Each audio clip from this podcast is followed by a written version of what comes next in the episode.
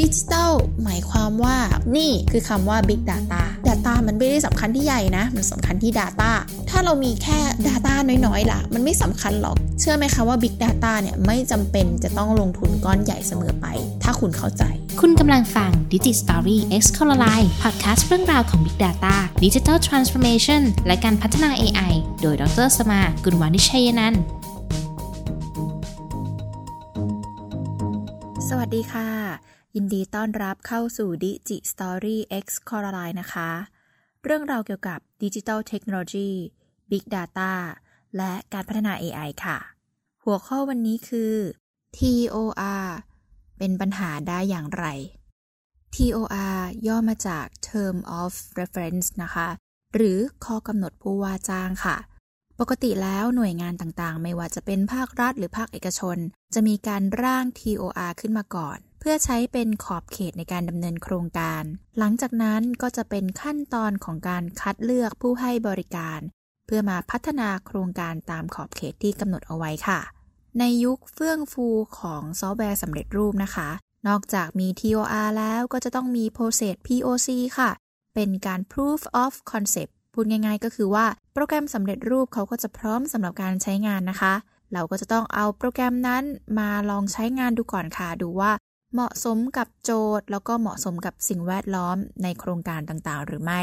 หลังจากนั้นก็จะเข้าสู่กระบวนการจัดซื้อจัดจ้างต่อไปค่ะ ต่อมาเมื่อเข้าสู่ยุคดิจิทัลแล้วก็เข้าสู่โลกของ Big Data ค่ะ ระบบต่างๆ ที่ใช้ส่วนใหญ่ก็จะเป็นระบบ Customize หรือแม้แต่การลงทุนด้าน Infrastructure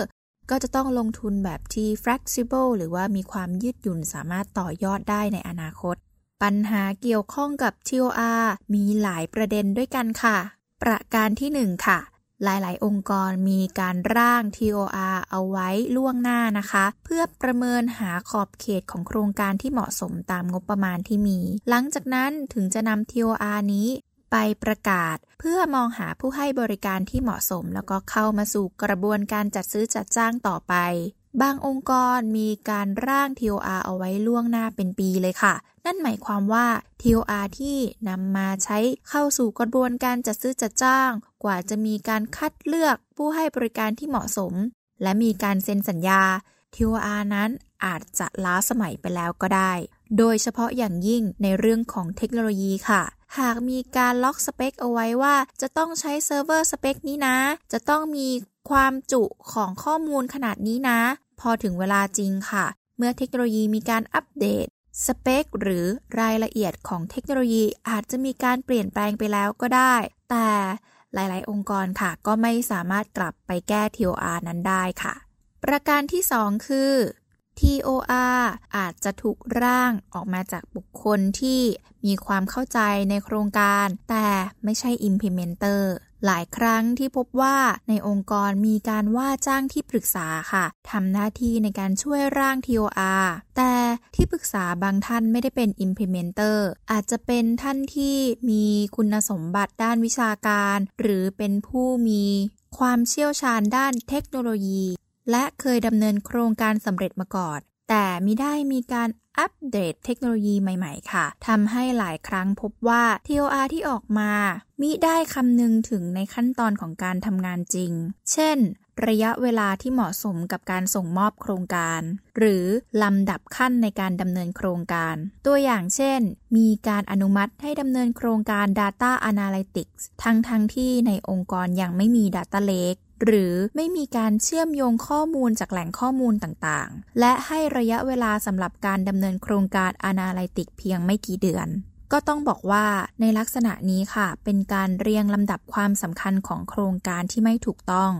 เนื่องจากการดำเนินโครงการ Data Analytics จะเกิดขึ้นได้ ก็ต่อเมื่อมีการเชื่อมโยงข้อมูลจากแหล่งข้อมูลต่างๆ และถ้าให้ดีนะคะ ก็จะต้องนำข้อมูลนั้นมาเก็บเอาไว้ที่แหล่งเก็บข้อมูลกลาง หรืออาจจะเป็น Data Lake ก็ได้นอกจากนี้ก่อนที่จะเข้าสู่กระบวนการ Data Analytics ก็จำเป็นจะต้องมีการ Cleansing หรือปรับคุณภาพของข้อมูลเสียก่อนด้วยค่ะ เพราะฉะนั้นในความเป็นจริงแล้ว การสร้างโมเดลอาจจะไม่ได้ใช้ระยะเวลานานค่ะ เพียงแต่ การบริหารข้อมูล การเชื่อมโยงข้อมูล รวมถึงการจัดโครงสร้างและปรับคุณภาพของข้อมูล อาจจะใช้ระยะเวลานานกว่าก็เป็นได้ นี่ก็เป็นอีกตัวอย่างหนึ่งนะคะ ที่ทำให้เห็นว่าคนที่เขียน TOR ก็ต้องมีความรู้ด้านการพัฒนาระบบระดับหนึ่งเลยค่ะ เพราะก็ควรจะเขียน TOR ที่มีความเป็นไปได้ในการก่อให้เกิดโครงการได้อย่างสำเร็จ ประเด็นที่ 3 คือ TOR คือสิ่งที่ไม่สามารถกลับไปเปลี่ยนหรือแก้ไข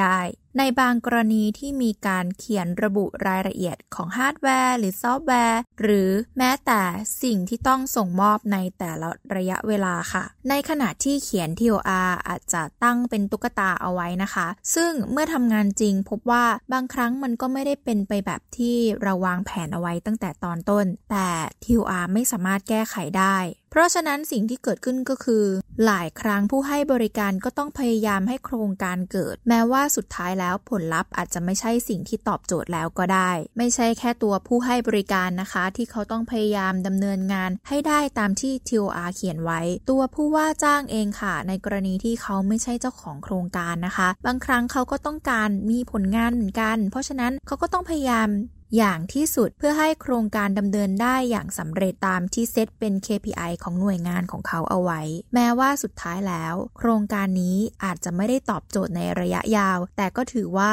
ในมุมของ TR โครงการนี้ก็สามารถส่งมอบได้อย่างสมบูรณ์ซึ่งในกรณีนี้ก็ต้องบอกว่า การลงทุนในโครงการที่ดูเหมือนว่าไม่ได้ใช้ในระยะยาวได้อย่างยั่งยืนนะคะ การลงทุนในโครงการที่ไม่ตอบโจทย์มากนักค่ะ ก็จะถือว่าเป็นการลงทุนที่ไม่คุ้มค่านั่นเอง ประเด็นที่ 4 ค่ะ ประเด็นเรื่องคุณสมบัติของผู้ให้บริการ โดยส่วนใหญ่แล้วคุณสมบัติของผู้ให้บริการที่เข้ามาเสนองานเสนอโครงการนะคะ ก็จะต้องเคยผ่านการดำเนินโครงการที่คล้ายๆ กันมาก่อน หรืออย่างน้อยที่สุดก็คือจะต้องมีอายุของบริษัทมากกว่า 2 ปี บางหน่วยงานนะคะก็จะดูละเอียดไปถึงคุณสมบัติของผู้เข้าให้บริการค่ะ ตรงนี้เองนะคะ ก็เลยทำให้บริษัทที่เข้าเสนอโครงรงการส่วนใหญ่ก็จะเป็นหน้าเดิมๆ เพราะว่าก็จะต้องมีไซต์ reference หรือโครงการที่ใช้อ้างอิงได้ เป็นไป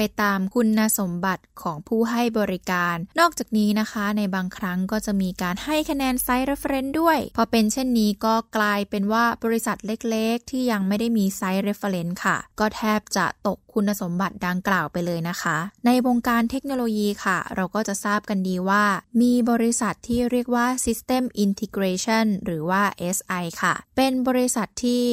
ทำหน้าที่ในการรวบรวมโซลูชันต่างๆ เพื่อเสนอเป็นบริการให้กับหน่วยงานต่างๆนะคะ ซึ่งคำว่าโซลูชันนี้ก็มีตั้งแต่ซอฟต์แวร์ ฮาร์ดแวร์ และให้บริการในการพัฒนาระบบด้วย แต่ไม่จำเป็นว่า SI จะต้องเป็นเจ้าของทั้งหมด หมายความว่าซอฟต์แวร์ฮาร์ดแวร์ก็อาจจะเป็นพาร์ทเนอร์ที่มี license อยู่แล้วนะคะ และถ้าเป็นการพัฒนาระบบขึ้นมาใหม่ ก็จะมีความเป็นไปได้ว่า SI ก็จะมองหา vendor ที่เป็น outsource มารับงานอีกทีหนึ่ง ถามว่า เอ๊แล้วทำไมต้องใช้ SI ก็ต้องบอกว่า เพราะว่าคุณสมบัติของผู้ให้บริการค่ะ ที่บอกว่าจะต้องเคยดำเนินโครงการใกล้เคียงกันมาก่อน และมีการให้คะแนนไซต์ reference ด้วยทำให้บริษัทเล็กๆ ค่ะ ก็จะเสียคะแนนในส่วนนี้ไป ในขณะที่ SI ที่คุ้นเคยกันอยู่แล้ว มีประวัติการทำงานอยู่แล้ว เขาก็จะได้เปรียบในเรื่องนี้ นอกจากนี้ SI ก็จะมีประสบการณ์ในการแก้ไขปัญหาเฉพาะหน้า รวมไปถึงการดำเนินงานด้านเอกสารต่างๆ ด้วย ข้อดีของการจะซื้อจัดจ้างผ่าน SI ก็คือ SI เขาก็ต้องบริหารจัดการในตัวของเขาเอง เช่น ถ้าหา vendor ไม่ได้ เขาก็ต้องพยายามสุดฤทธิ์สุดเดชเลยค่ะ เพื่อจะหา vendor ให้ได้ เพราะในสัญญาเซ็นเป็นชื่อของ SI เอาไว้ แต่ ข้อเสียก็คือ SI บางเจ้าจะทำหน้าที่เป็นผู้ประสานงานด้วยทำให้เจ้าของโครงการที่แท้จริง อาจจะไม่ได้มีโอกาสในการพูดคุยหรือแลกเปลี่ยนความเห็นกับนักพัฒนา เพราะนักพัฒนาก็เป็น vendor ที่ outsource ออกมาจาก SI อีกต่อหนึ่งค่ะ ปัญหาเรื่องการคัดเลือกผู้ให้บริการที่เหมาะสมค่ะ จะถูกแก้ไขได้ เจ้าของโครงการและผู้เกี่ยวข้องทั้งหมด ก็อาจจะต้องช่วยกันทำความเข้าใจ และศึกษาวิธีการประเมินผลลัพธ์อย่างถูกต้องเหมาะสมเพราะการพัฒนาโครงการ Big Data การพัฒนา AI และโครงการ Digital Transformation ไม่ใช่โครงการจัดซื้อจัดจ้างฮาร์ดแวร์ ซอฟต์แวร์ ที่สามารถมีขั้นตอน POC ได้เช่นเคย ประเด็นปัญหาข้อที่ 5 ค่ะ TOR ที่เขียนขอบเขตของงานกว้างและใหญ่จนเกินไป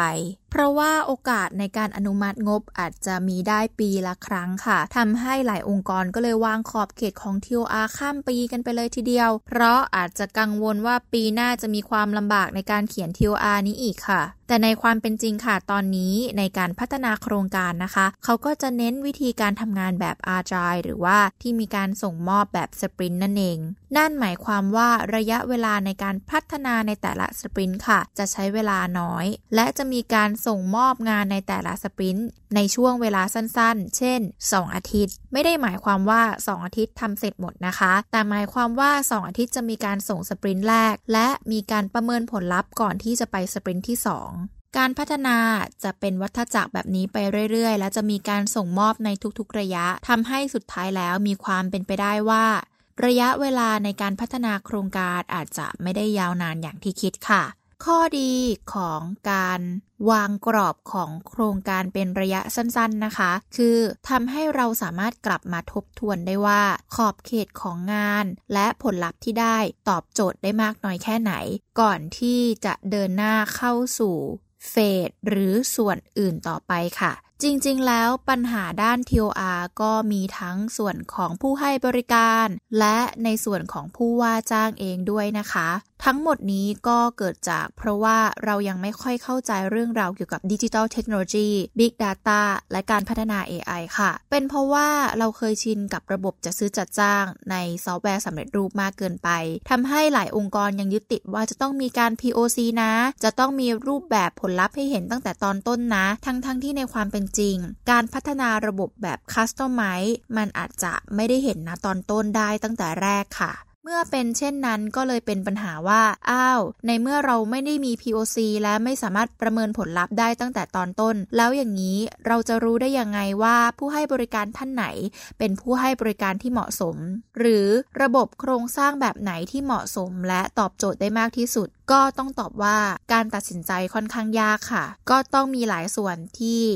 เข้ามาเป็นปัจจัยในการให้คะแนนนะคะ ตรงนี้เองทางผู้ว่าจ้างก็อาจจะต้องทำการบ้านให้หนักหน่อย เช่น มีการตั้งคำถามและลองดูซิว่าผู้ให้บริการสามารถตอบคำถามนั้นได้ตรงโจทย์หรือไม่มีการทดสอบว่าผู้ให้บริการมีประสบการณ์ในโครงการที่เกี่ยวข้องกันอย่างแท้จริงหรือไม่ ที่สำคัญที่สุดคือ จะต้องสอบถามถึงแนวทางในการทำงานค่ะ บางหน่วยงานมีการทำงานแบบ Agile แต่บางหน่วยงานก็ยังทำงานแบบ Waterfall นะคะ ซึ่งโครงการดิจิทัลเทคโนโลยีทั้งหลายจำเป็นที่จะต้องทำงานร่วมกันระหว่างผู้ใช้งานและนักพัฒนา